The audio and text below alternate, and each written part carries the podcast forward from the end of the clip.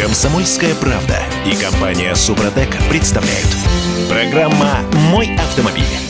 Есть две новости сегодня с утра. Одна вообще плохая, вторая, ну так, зависит от того, с какой стороны посмотреть. Во-первых, у нас будут проблемы с обслуживанием машин. Фирменное диагностическое оборудование в автосервисах, если не превращается в кирпич, то у него некоторым образом ограничивается функционал. А во-вторых, госавтоинспекция все еще не прикрутила автоматические камеры к базе Российского союза автостраховщиков. Я Дмитрий Делинский, всем привет, доброе утро. И Олег Осипов у нас на связи. Доброе утро всем. Пробуксовка дня. Так, ну что, пару слов э, про ОСАГО. К началу этого года обещали, что будут штрафовать. Говорили, что со дня на день система будет запущена так, чтобы владелец машины без полиса ОСАГО платил по 800 рублей в день. И технически все готово, но, извините, что-то пошло не так. В ГИБДД сейчас уклончиво говорят, что не готовы назвать точную дату включения камер на ОСАГО. Еще бы они называли, когда речь идет сейчас о том, чтобы вообще приостановить действие этого института ОСАГО. Ну, принципе, как бы это, это популистские заявления из Госдумы и Совет по правам человека. Вряд ли они Ну, будут. слушайте, Госдума это серьезный орган. Как же к- относиться надо всерьез? Да, Вот, поэтому э, проблема в том, что ремонтировать не на что, денег не хватает, говорят страховщики. любимая больная Да, мозоль. ну бог с ним. Жирные коты. Отложим это. Э, Хорошо, да, просто приговариваем. Значит, автоматические камеры все еще не следят за тем, есть у вас полис ОСАГО или нет. И госавтоинспекция не делала официальных заявлений по поводу того, когда эта система будет запущена. Они просто говорят, «А, мы пока не знаем. А по поводу м, ремонта. Я тут видел циферки, ну, такие немножко пугающие. Нам обещают, что, во-первых, стоимость работ вырастет на 14% в ближайшие полгода. А во-вторых, запчасти в целом за прошлый год выросли в цене на 20%. Это не оригинал. Оригинальные на 30-40%. И в итоге все это приведет к тому, что ремонт машин станет еще дороже. Да, это правда. И э, обусловлено это не только тем, что запчасти там подорожали, понятное дело, а и тем, что э, приходится дилерам э, самостоятельно на свой страх и риск договариваться с программистами, в том числе с хакерами, чтобы взламывать и устанавливать новое ПО для того, чтобы все вот эти сервисные э, устройства работали на самом деле. А это требует дополнительных, естественно, затрат. Кстати сказать, вот тут любопытная публикация в Автоньюзе. а, на то, чтобы хакеру полностью, так сказать, взломать систему и установить ПО, уходит 2-3 месяца. Поэтому надо подождать, пока новая машина, которая ввезена, ну, пройдет 2-3 месяца после ее выпуска серийного. Вот только тогда покупать. Но, впрочем, новые машины редко ломаются. И речь идет э, об особых сложностях. Главным образом об электромобилях. И в первую очередь называются э, новейшие модели Mercedes. EQS, EQE и так далее. У большинства других особых сложностей в общем нет. А, Но, конечно, лучше, прежде чем э, заводить какой-то автомобиль, привозить, э, уточнить, можно ли его обслужить, можно ли, так сказать, провести ТО. И главное, сколько это будет стоить, конечно. Слушайте, э, элементарная вещь. Умная оптика, умные датчики, всевозможные радары, лидары, все, что засунуто в... Короче говоря, все это с мозгами, и все это в случае ДТП, например, попадает под замену. Окей, заказали где-то новые запчасти. Они пришли. Для того, чтобы поставить их в машину так, чтобы эта штука работала, их нужно прописывать в мозгах. Для этого нужно подключение не только к диагностическому оборудованию, но и к центральной базе данных, допустим, того же Volkswagen. А Volkswagen Это говорит, правда. «Э, извините, у нас санкции, идите лесом. Да, поэтому в аварии лучше не попадать, э, что касается лидаров и радаров и так далее. А, Это с одной стороны. А а во-вторых, без них можно, в общем, обойтись, если на то пошло. А го- горящая лампочка Вот на приборной панели, она будет напоминать о том, что... Горячую лампочку опытные сервисмены могут, так сказать, отключить. Э, До лучших времен, когда все это в полной мере будет э, доступно а, в России, вот тогда можно будет уже э, полностью обновить ПО. Мгм. Пока, пока с этим будут неизбежные сложности. И, конечно, ремонт будет дороже, что там говорить. Да, потому что, еще раз повторю, в ремонт сейчас закладывается еще и работа программистов по взлому программного обеспечения диагностического оборудования. Ну, вообще это, конечно, несколько странным выглядит, но что поделаешь. В такой период мы живем. Так, 4 минуты, 4,5 минуты до конца четверти часа у нас есть время а вот то, еще чтобы... одна новость, А, да. кстати. Э, Что? Дмитрий, если, если позволишь, все-таки на этом фоне что-то меняется. Российская дочка Toyota э, объявила о том, Toyota Motor, что будет заниматься в том числе даже параллельным импортом деталей для своих автомобилей. То есть, п- То погоди, есть, исполняя все... официальная Toyota будет поставлять запчасти в нашу страну. Ну, дочка Toyota, э, Toyota Motor. Дело в том, что там было судебное разбирательство с общественной потребительской инициативой. Первый раз об этом слышу, что есть такая организация. И Роспотребнадзором. Это я слышал, есть такая организация. В общем, а, в суде Toyota Motor подтвердил начало самостоятельного импорта и в доказательство предоставил таможенные декларации. То есть, как бы там ни было, какие бы ограничения и сложности с логистикой не существовали, вот Toyota решила тем или иным способом э, ввозить э, запчасти. Правда, сколько они будут стоить, э, вот об этом пока ничего не сообщается. Наверное, тоже там процентов на 30-40 дороже, как и все остальное, что ввозится через посредников. Но это официальные запчасти с логотипом, шильдиком, Но зато, со всеми документами. Да, зато это официальные запчасти, совершенно верно. Ну, да, наверное. Так, а теперь, что, трогаем машину руками. Тест-драйв. И на очереди у нас э, очередной китаец. Ну, в смысле, как очередной? Мы все еще разбираемся в том, э, что за зверь такой Черри Тига Про э, чего? Четыре. 4 Pro. Э, городская машинка. Я должен сказать, что тут э, пришлось мне прохватить э, километров 200 по обледеневшей дороге. И я, честно сказать, э, остался доволен подвеской, как ни странно. Обычно китайские автомобили, тем более переднеприводные, а именно о таком идет речь сейчас, они не слишком хорошо держат дорогу на высоких скоростях. Вот буквально вчера ехал, ну, где-то 130. Это допустимая скорость на трассе была. Там 110 ограничения плюс 120. Вот 130. Совершенно нормально нормально ведет себя автомобиль. Причем дорога была мокрой, э, достаточно скользкой. Тем не менее, э, подвеска, в принципе, уже, можно сказать, почти на уровне хороших образцов, в том числе европейских. То есть у меня претензии э, исчезли к этому автомобилю с этой точки зрения.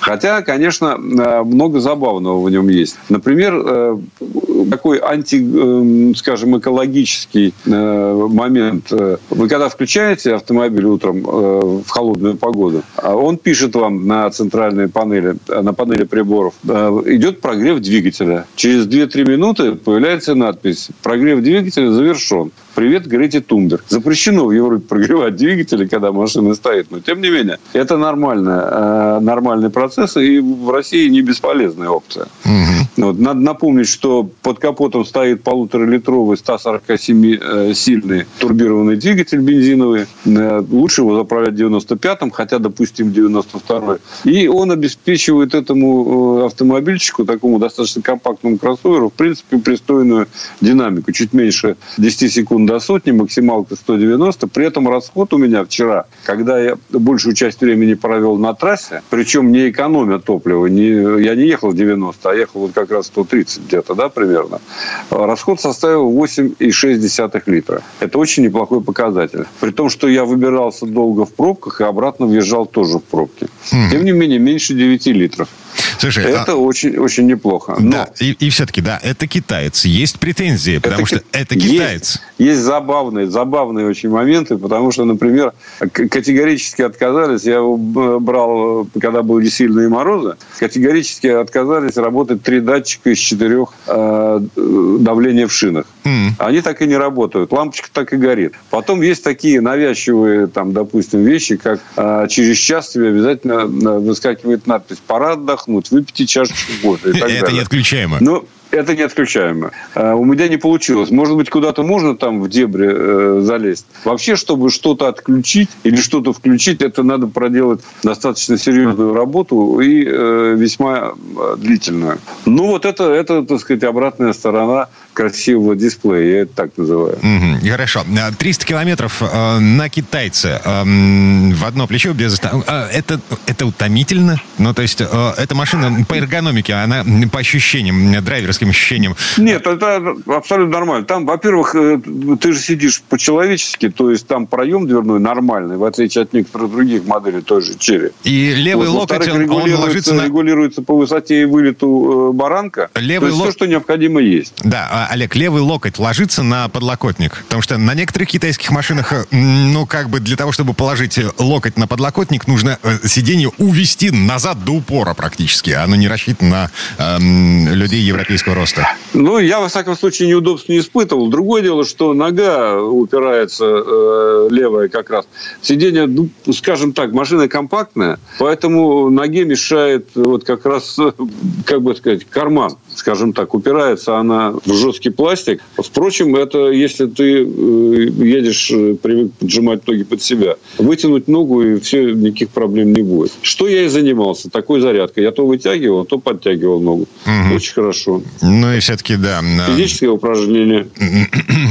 Ногами нужно немножко размахивать в такой машине для того, чтобы не затекло. Это, это точно. Это точно. Так, ладно. Машина все еще под попой. Э, мы еще поговорим о ней, да?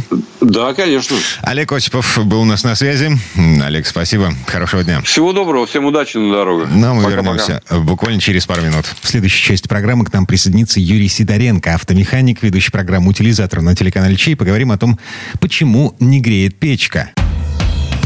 Комсомольская правда и компания «Супротек» представляют. Программа «Мой автомобиль».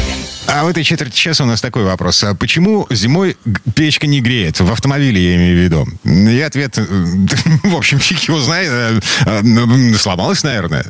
Это, в общем, пока шла заставка, мы с Юрием Сидоренко успели немножко обсудить. Автомеханик, ведущий программу «Утилизатор» на телеканале Че. У нас на связи. Юр, доброе утро. Доброе утро всем.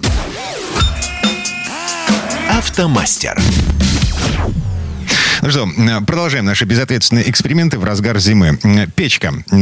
По идее, по умолчанию, она должна греть. Но бывает так, что не греет нифига. У меня вот такого случая в моей практике не случалось. Все печки, даже на Запорожце, бабушкином на Запорожце печка грела. Слушай, ну это тебе просто повезло. У меня э, были случаи, причем, э, ну, видимо, это вообще какая-то кара была. У меня э, грела печка нормально только на первой машине это была копейка. Там она грела прям идеально. Дальше у меня проблема была на «Москвиче» на, 20, на 2141, на котором печка просто должна жарить, как, как оголтелая.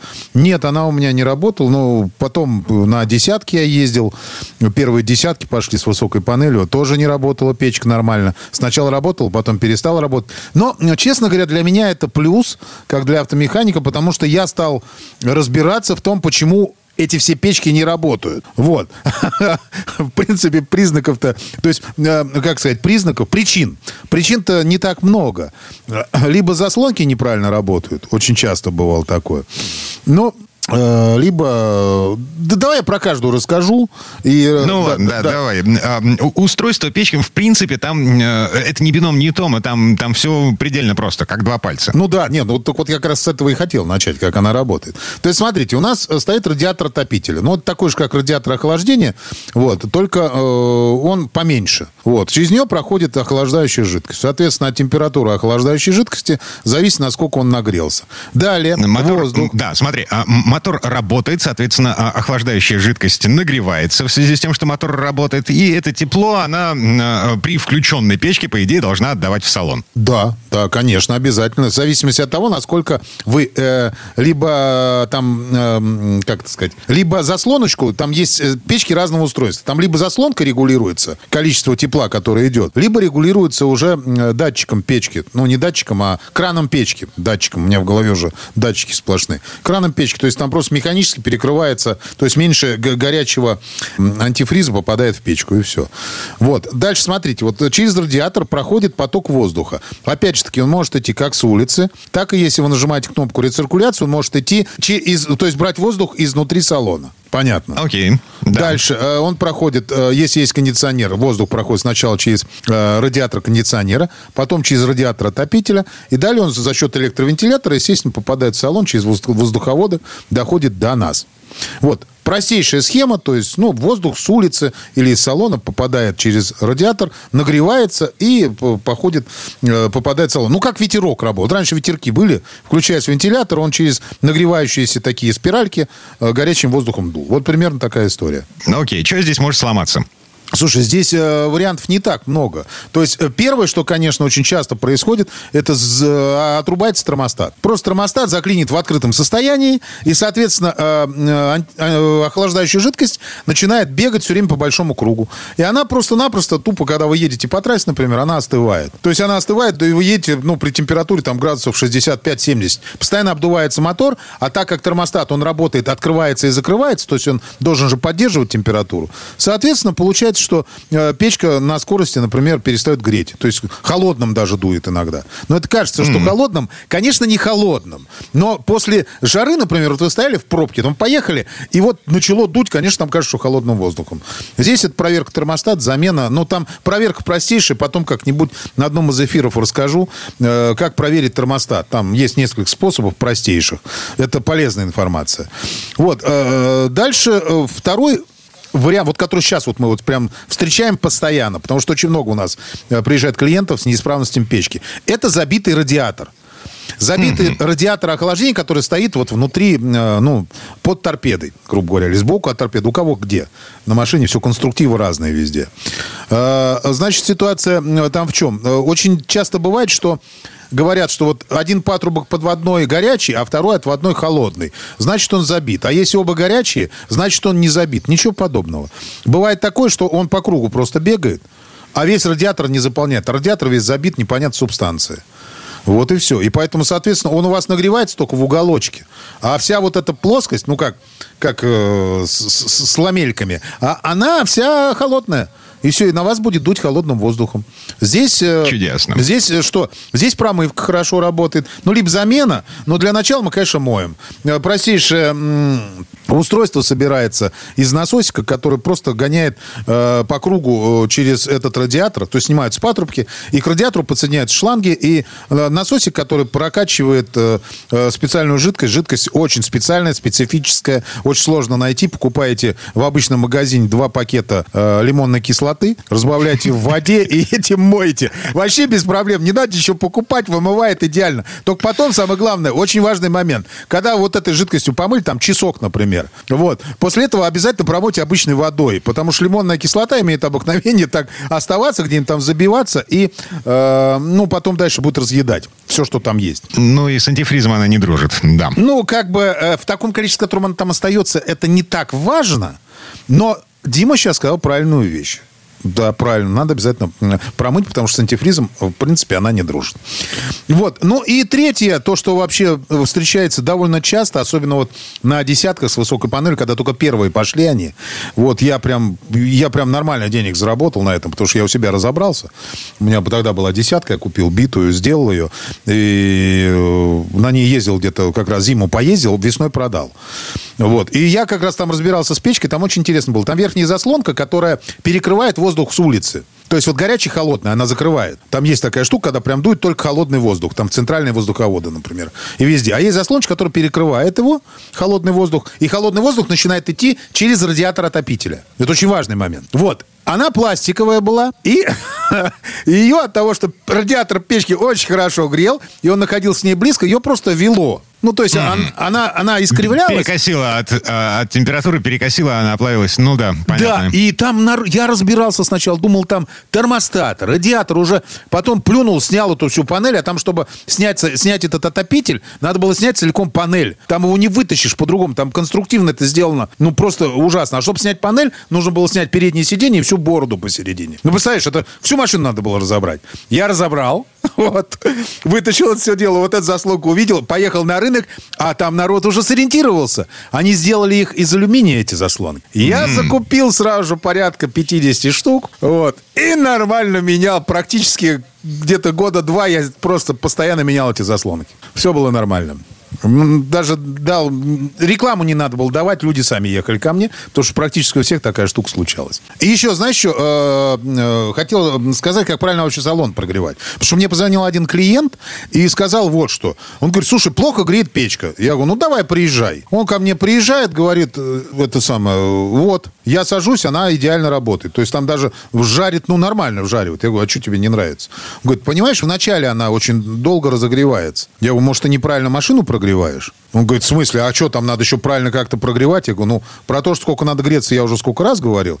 Вопрос в том, что э, он, он делал что? Делал ошибку очень простую. Он садился в машину и врубал сразу на полный электровентилятор. На большую mm-hmm. скорость. Естественно, первое время, представляешь, чем он ехал? Это был просто холодный сквозняк по всему салону. Ну, то есть... Молодец. Ну, то есть, Молодец. Ну, вот такая история. Смотрите, ребят, простейший лайфхак. То есть, когда вы сели в машину, вот, завели ее, погрели минуту-две, ну, в зависимости от температуры, ну, может быть, три. Но больше греть не надо, потому что надо уже дальше двигаться, иначе лучше не будет. И, кстати, греть насчет машины быстрее, потому что она будет прогреваться быстрее, движение она быстрее греется. Вы включаете... На холостом ходу, на холостом ходу все это, ну, так. Ну, да. общем, а, так это не работает. А, а дизель вообще можно не прогреть. У меня люди приезжали там, извиняюсь, из Королева ко мне в сервис, у меня он в Измайлово находится. А там прилично, там километров, наверное, 20 точно ехать, если не больше, а то и 30. Они приезжали еще наполовину не прогретые, это на, на дизеле, когда было минус 25. Ну, там надо было заслоночки ставить. Ну, картоночки-то. Мы же не ставим картоночки спереди, это же портит вид машины, понимаешь?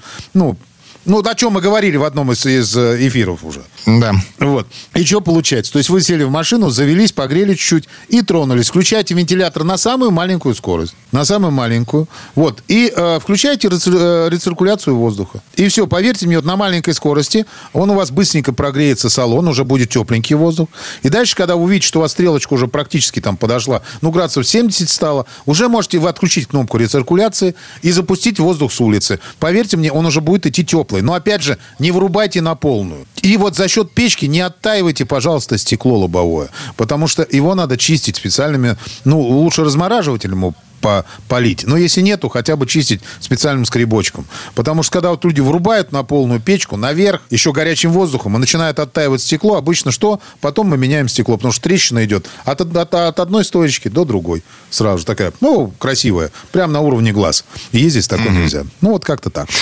Слушай, ну и вишенка на торте. Э, значит, врачи, медики, у них своя собственная позиция по поводу того, как пользоваться автомобильной печкой э, в связи с тем, что повышенная температура воздуха приводит к не то чтобы необратимым последствиям в организме, но, короче, человек начинает сильнее уставать, быстрее уставать, эм, теряется концентрация, внимание и бла-бла-бла. 18-20 градусов в салоне зимой нормальная температура. А у нас на этом все. Юрий Сидоренко, автомеханик, ведущий программы «Утилизатор» на телеканале Че был у нас на связи. Юр, спасибо. Хорошего дня. Большое спасибо. Всем удачи. А мы вернемся буквально через пару минут. В следующей четверти часа у нас Федор Буцко. Поговорим о взаимосвязи между размером достоинства и желанием купить спорткар. Комсомольская правда и компания Супротек представляют. Программа «Мой автомобиль». А в этой четверти часа у нас э, такие, извините, 18 плюс, э, что называется. Потому что прямо сейчас мы с Федором Буцко. Федь, привет, кстати. Доброе утро. Доброе утро. Мы, короче, будем обсуждать взаимосвязь между длиной одного хорошо известного мужского органа и спорткарами. Дорожные истории. Ну, мы привыкли уже, в общем, уже смирились с социальным стереотипом, что самые большие машины покупают мужчины с самым маленьким достоинством. Тут появилась еще одна взаимосвязь, э, довольно странная, неожиданная. Ну да, меня. это из серии британские ученые доказали. А, значит, действительно, вот такое некое исследование э, колледжа, университетского колледжа города Лондона провели исследование. Действительно, вот э, делятся с нами результатами, заявляют, что есть прямая связь между желанием купить быстрый и такой мощный спортивный автомобиль автомобиль и, соответственно, тем самым вот э, мужским первичным половым признаком, а, его размером, вернее. А, и какая-то связь, есть... Э, Федь, прямая или обратная? Обратная, соответственно. Чем меньше, тем больше хочется, вот так вот скажем. А, угу. Я, естественно, задал себе вопрос, а как же они проводили исследования? Ну, ну неужели с линейкой лазили? Нет, все-таки все не так страшно. Психологи работали, то есть э, выбрали довольно большую фокус-группу, 200 человек, немало. Надо сказать сразу, что всех обманули обманули, никому не сказали, о чем идет речь, чего касается это исследования, а просто вот, ну, вот нам вот важно узнать там некоторую информацию о том, как вот люди реагируют на разную, а, значит, э, там, картинки и, и так далее. А, им показывали на мониторе картинки и некоторые факты. И, собственно говоря, предполагали, если вбрасывалась одной фокус-группе информация, что там средняя длина, так сказать, 10 сантиметров, да, ну, то есть, соответственно, люди, глядя на это, предполагали, видимо, что а, значит, у них все хорошо, да. А другой, другой вбрасывает, что там 20 сантиметров. Тогда те, кто смотрели, думали, что у них все плохо. Да. Господи, и э, от этого, э, в общем, что они провели Э, э, взаимосвязь. Реалистов эм, настолько мало, что они верят в то, что есть э, не слабая вероятность того, что э, средняя длина 20 сантиметров. Да? Ну ладно. Ну, ладно, оставим эти сантиметры, не будем сейчас уже совсем вдаваться в, в- в эту щекотливую тему. Но суть в том, что британские ученые доказали, что чем а, значит, меньше у мужчины, тем больше ему хочется спорткар. Ну, это, это может быть у них в Британии, да, это на нас, может быть, никак не распространяется. У нас, может, все-таки это связано с размером и черным цветом большой машины. Но и м, легко непринужденно это может быть связано с размером кошелька. А хотя, погоди, это же желание. То есть это не- Желание, не желание, возможность, да, а желание купить И спорткар. причем интересно, что другие товары класса люкс, ну, типа там супер какие-то дорогущие часы или там иные предметы роскоши, они не вызывают э, вот такой реакции. Конкретно речь идет о спорткарах. Короче, приговариваем. Спорткар точно так же, как и внедорожник, большой брутальный внедорожник, это вторичный половой признак. Хорошо, да, давай дальше, а то я сам покраснею. А, значит, ну, ну, тоже такая из серии забавная информация. У нас сегодня такая, знаете, ни, ни к чему не обязывающая, за- забавная информация. Вот э, есть машина, ну, такая мифологическая машина, Бугатти Широн. Понятно, что есть э, она мало у кого, ну, там, скажем, у там, Криштиану Роналду, например, на такой машине может позволить Э, Жена ездить. подарила. Жена подарила, не сам. А, ну да, не сам он, конечно. э, То есть Широн это машина, которая без учета налогов разных в разных странах э, стоит более двух с половиной миллионов евро. А если речь идет о какой-нибудь там особо редкой серии, о каком-то специальном выпуске, то запросто может стоить и 5 миллионов евро, плюс эти самые налоги. Но этого мало, мало купить, потому что, а, значит, ну, например, обслуживать машину надо, да, и мы сейчас даже не о дорожных налогах, а мы говорим о том, что, вот, например, замена масла, ну, скажем, вот в предшественнике Широна, там была модель Вейрон, а там, например, для того, чтобы поменять моторное масло, нужно было потратить 27 часов и 20 тысяч евро. В Широне там уже подумали о том, чтобы Погоди, это, это, это было... это как? Это почему эм, столько времени? Как так? Ну, Я не понимаю. Как так? Ну да, наверное, по капле. Знаешь, вы выжимаете из себя раба по капле. Ну, потому что это сверхтехнологичная машина. Потому что если вы хотите иметь то, что вообще-то то, чего не может быть, да, то вы либо в сказке Пушкина, а, э, ну вот, э, либо вот вы, соответственно, покупаете что-то такое сверхъестественно Я дорогое. Что думал, мотор в Широне? что- 8 литров объема. Да, я, это понял. Э, я, я- я думаю, что это французы настолько затейники, что для того, чтобы поменять лампочку в передней фаре, нужно разобрать полморды. А тут, ну ладно, хорошо. Ну, то есть, по сути, там стоят э, два, э, значит, V-образных восьмицилиндровых мотора. Ну, они как бы сдвоенные, да, получается, как V. Но, по, по сути, это, в общем, два V-образных восьмилитровых мотора. Итого 16, ши- на 16 цилиндров такая вот махина, да, а, которая, соответственно, там требует э, очень сложной, очень кропотливой работы. Но дорого все, да, то есть, э, например, если вы хотите, ну, скажем, что вам нужно, допустим, поменять тормозные колодки на такой машине, ну, желательно, наверное, вместе с дисками, чего уж там мелочиться, то, соответственно, там вы тоже должны выложить там 10, 15, 20 тысяч там, долларов или евро, смотря в какой стране вы ее обслуживаете и так далее. То есть, есть, например, э, при покупке такой машины можно купить э, дополнительную, так сказать, сервисную программу, которая предполагает, что если вот вы на год хотите просто ТО иметь, э, и там, ну, такие инспекции небольшие проводятся, там, проверки, это стоит там 70 тысяч долларов на год. Если вы хотите, так сказать, там есть пакет, который, так сказать, вас полностью а, покрывает все ваши траты на запчасти и расходные материалы на год. Он стоит 204 тысячи долларов. Это получается еще даже типа экономично, потому что если вы на этой машине ездите, то вам нужно за ней смотреть. Ну, нельзя просто так потратить 5 миллионов евро, знаешь, и не смотреть за ней. Оставил во дворе, а там хорошо, если не под гнездом, да, сказать. Хорошо, и сосулька не упадет. Поэтому, да, это все очень-очень дорого, и, это ну, ну, как безумно дорого. Совершенно не- невероятно просто. Насчет ездить. эм, Я тут читаю спецификацию на этот самый Широн. 100-литровый бак, да? Этого 100-литрового бака хватит для движения в течение 9 минут на скорости в 420 км в час. 420 это, ну, как бы паспортная максималка. Вот. 9 минут. Да, За 9 ну, минут выбрасывается 100 литров. Нормально? Конечно. Ну, ну, сам прикинь, сколько километров ты проедешь, да? Если 9 минут и 420 километров в час, да, то, соответственно, там получается, что тебе нужна вот эта прямая дорога там на 50, 60, 70 километров, которую ты за эти 9 минут там проедешь. Вот. Э, ну, все очень дорого. В общем, там космические цены. И вот э, об этом, кстати, иногда забывают люди, которые покупают себе супер роскошь. У меня нет знакомых, которые купили себе Бугати. Таких людей у меня нет. Но у меня есть знакомые, которые с удивлением узнали, что купив себе там дорогие швейцарские часы, это не значит, что они вот вечные и ничего с ними делать не надо. Надо. Их надо раз в год, ну, в худшем случае раз в два года относить в сервис, платить там 100 долларов или 200 для того, чтобы их разобрали, там смазали, продули и так далее. То же самое касается, например, там дорогих украшений. Вот купил кто-то себе там кольцо там, э, с там, бриллиантом в один карат, там, 2, 3, 4, 5, там, у кого насколько денег хватило, да, и, и ничего под... Ну, то есть, его тоже нужно обслуживать. Его надо чистить, надо смотреть, чтобы там камушек хорошо держался, чтобы он не потерялся и так далее. Ну, то есть, вот это касается, конечно, на нашу жизнь это трудно перенести, но, с другой стороны, перенести тоже можно.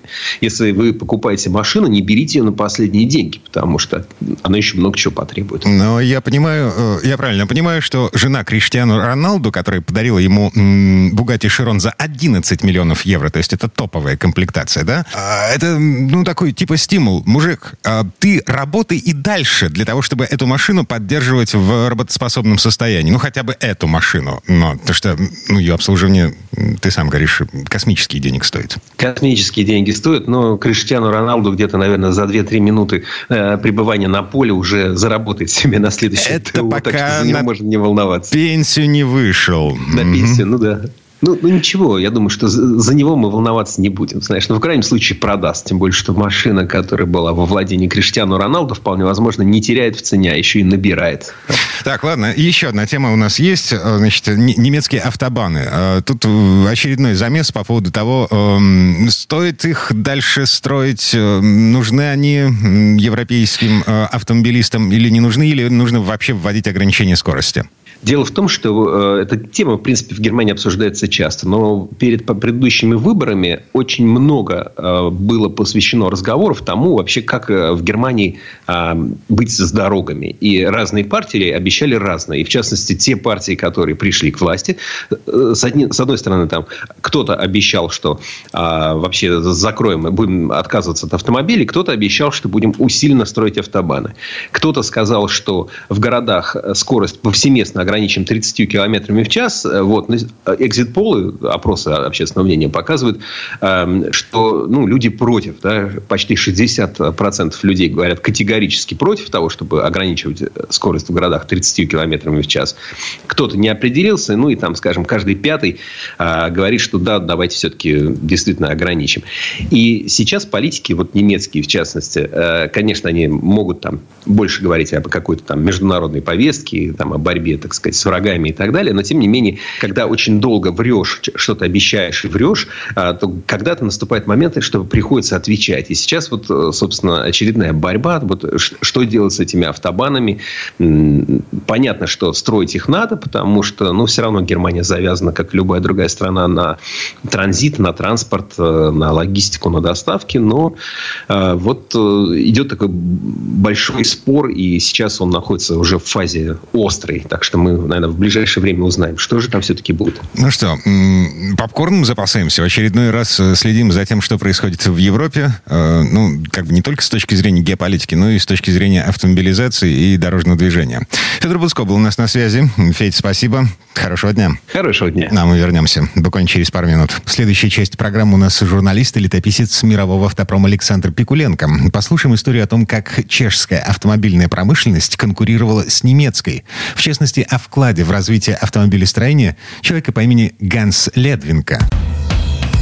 Комсомольская правда и компания Супротек представляют. Программа «Мой автомобиль». Это мы вернулись в студию радио «Комсомольская правда». Я Дмитрий Делинский. И в этой четверти часа у нас традиционная история от Александра Пикуленко. Кто такой Фердинанд Порше, знают все. Но немногие знают, что был еще один австриец, чей вклад в развитие автомобилестроения сравним со вкладом Порше. Зовут этого человека Ганс Ледвинко. Он родился 145 лет тому назад, 14 февраля 1878 года в Австро-Венгрии. И как конструктор, как главный конструктор, он стоял во главе почти всех технических технических новинок чешской компании «Татра». Именно он придумал хребтовую раму, которая до сих пор применяется при строительстве грузовиков. Он создал один из первых в мире легковых автомобилей с аэродинамическим кузовом. Ему принадлежит патент на подвеску с качающимися полуосями. И именно у него Фердинанд Порше подсмотрел концепцию и дизайн будущего Volkswagen Beetle. Вот здесь слово Сан Санычу. Предыстория. Неизвестной широкой публике австрийский пионер автомобилизации Ганс Ледвенко значительно продвинул некоторые автомобильные технологии и инженерные решения. Вплоть до того, что вдохновил на создание конструкции народного автомобиля своего соотечественника Фердинанда Порше. Ну а в истории он остался как отец Татры. Родился Ганс Ледвинко в 1878 году в небольшом городке Клостер-Нойбург что недалеко от Вены, которая тогда была столицей Австро-Венгерской империи. Мальчик с юного возраста тяготел к технике и по окончании гимназии отправился постигать техническую науку в государственную промышленную школу, где и получил диплом инженера. Работу молодой специалист нашел довольно далеко от родного дома. Ему предложили отправиться в Моравию, в город Копрживницы. Здесь расположилась компания Нессельдорфер Вагонбау – она делала кареты и железнодорожные вагоны. Как бы это ни показалось странным, но инженер Ледвинко был назначен на должность дизайнера. Шел 1896 год, и мир уже бредил автомобилями. Именно в это время на заводе встретились два неординарных человека – Эдмунд Румплер и Ганс Ледвинко. Энтузиасты начали стучаться в дверь начальства, чтобы им разрешили создать автомобильный отдел. И руководство устав объяснять, что автомобиль это несерьезно, кивая аж на кайзера Вильгельма, махнул рукой и дало ребятам карт-бланш. Началась работа над автомобилем. И это была не просто машина, а гоночный болид Нестельдорфер для графа Теодора фон Либиха. Правда, мотор позаимствовали у Бенца. С его 12 лошадиными силами он разгонялся до 90 км в час. Все шло неплохо, но тут проявился очень непростой характер Ледвинки. И он, подссорившись с директором завода, отбыл в Вену. Прошло несколько лет. И в 1905 году новое руководство завода уговорило Ледвинку вернуться. Уж очень неординарными и опережающими время были разработанные им конструкции. Вернувшись, Ганс создает Нассельдорфер тип S. Эта модель с трехлитровой четверкой была абсолютно инновационной. На двигателе стояли верхние клапаны, которые приводили в действие кулачки распредвала, и полусферические камеры сгорания. В 1912 году он становится главным конструктором и начинает строить Нессельдорфер тип У с рядной пятилитровой шестеркой, верхним распредвалом, искровым зажиганием и карбюратором с горизонтальным потоком. Мотор стоял на лестничной раме с полуэллиптическими рессорами. А еще Типу был одним из первых автомобилей с тормозами на передних колесах. Машина получилась очень надежной. И встав на конвейер в 1915 году, продержалась там до 1925 года. Правда, последние два года она называлась «Татра-10». Ну, а неуживчивый и неугомонный Ганс опять разошелся во взглядах с ретроградами из руководства и в 1917 году покинул Копорживнице. Его с распростертыми объятиями приняли на Штайр, где он и проработал до 1921 года. Тем временем Австро-Венгерская империя распалась после поражения в Первой мировой. Компания Нассельдорфер оказалась в новой Чехословакии. И ее на волне подъема национального самосознания переименовали в честь самых высоких горных вершин Моравии. Она стала Татрой. Кстати, Сам Ледвинко очень хотел вернуться, но переговоры были трудными. Ганс гордился, что он австриец и говорил только по-немецки. Читал и писал тоже. Чешский язык учить отказывался на отрез. А это было неприемлемо для молодой страны. Именно в это время и пересеклись пути двух великих автомобильных конструкторов. Один из которых уведет у другого идею компактного массового автомобиля. Понятно, что это был Фердинанд Порше. Приход Ганса Ледвинки на Татру был осознанным. Там ему дали зеленый свет для реализации проекта небольшого и дешевого автомобиля. Ведь на Штайре про это даже говорить не хотели. А в Копорживнице его поддержали. В 1923 году появилась потрясающая машина «Татра-11». У нее под капотом был двухцилиндровый мотор с воздушным охлаждением, а несущим основанием была хребтовая рама. То есть к большой трубе крепились все агрегаты. Подвеска и кузов. Татра-11 получилась удивительной машиной. Удобной, простой и, соответственно, надежной. И, что немаловажно, в небогатой послевоенной Европе недорогой. Среди почитателей этой машины был еще один австриец – Адольф Шелькельгрубер. В конце 20-х Ледвинка оказался на вершине успеха. А тут еще на Татру в касте подкрепления взяли его сына Эриха и немецкого инженера Эриха Уберлакера. Это совпало с началом аэродинамического периода легковых машин Татра. Ледвинка тогда поддерживал тесные отношения с венгерским инженером Паулем Яраем, основателем компании Stromline Gesellschaft. Участвуя в проектировании знаменитых дирижаблей «Цепелин», Ярай стал основоположником автомобильной аэродинамики, которой автопроизводители в то время вообще не уделяли внимания. Сотрудничество всех этих, несомненно, талантливых людей и привело к рождению самых неординарных и ставших культовыми довоенных машин Татра. А в 1931 году Ледвинко начал работу над прототипом массового автомобиля эконом-класса. Ему был присвоен заводской индекс V570. Хотя надо признать, что основную работу над этой машиной взял на себя сын Эрих. С самого начала новая «Татра» задумывалась как автомобиль заднемоторный с оппозитным двигателем воздушного охлаждения и несущим днищем. Кузов был обтекаемым, тут была видна рука Ярая. Кстати, последний прототип V570 был продан, и его владелец в течение 30 лет ездил на нем каждый день. Потом передал его в музей Татра. Но выпуск серийной машины так и не состоялся. Руководство решило, что производство больших роскошных машин гораздо прибыльнее. И в 1934 году миру явили Татру-77. Естественно, она произвела фурор своими линиями, которых еще не видели в серийных автомобилях. У задней моторной Татры была привычная хребтовая рама и огромный V8 с воздушным охлаждением мощностью 77 лошадиных сил. Передняя и задняя подвеска независимая. А еще одной особенностью этого незаурядного во всех отношениях автомобиля стало широкое использование легких магниевых сплавов. В 1936 году Ганс Ледвинко еще раз заставил говорить о себе.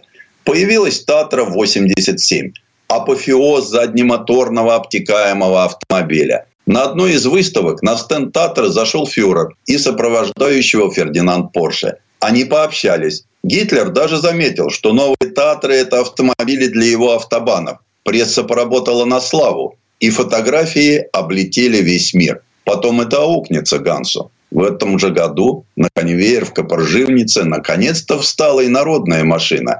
Это была Татра-97.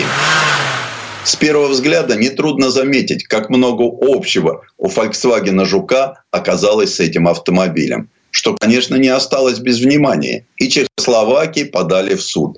Он тянулся долго. Решение было принято только в 1961 году.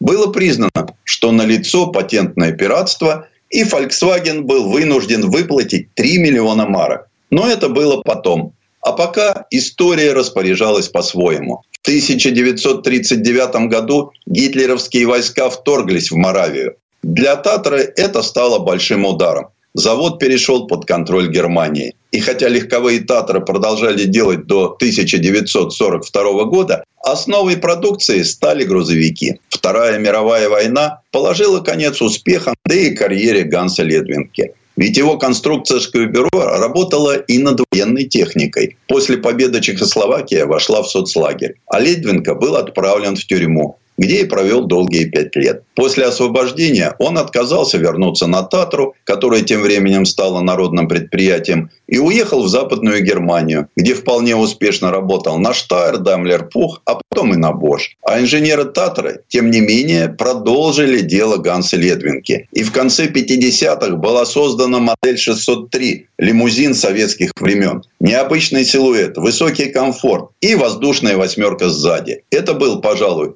лучший автомобиль представительского класса в Восточной Европе. Вот так, оставаясь в тени социалистических свершений завода «Татра», Ледвинко прожил долгую жизнь и умер в 1967 году. Предыстория. Сан Саныч, спасибо. Это был Александр Пикуленко, летописец мировой автомобильной индустрии. И у нас на этом все на сегодня. Дмитрий Делинский, радио «Комсомольская правда». Берегите себя. Программа «Мой автомобиль».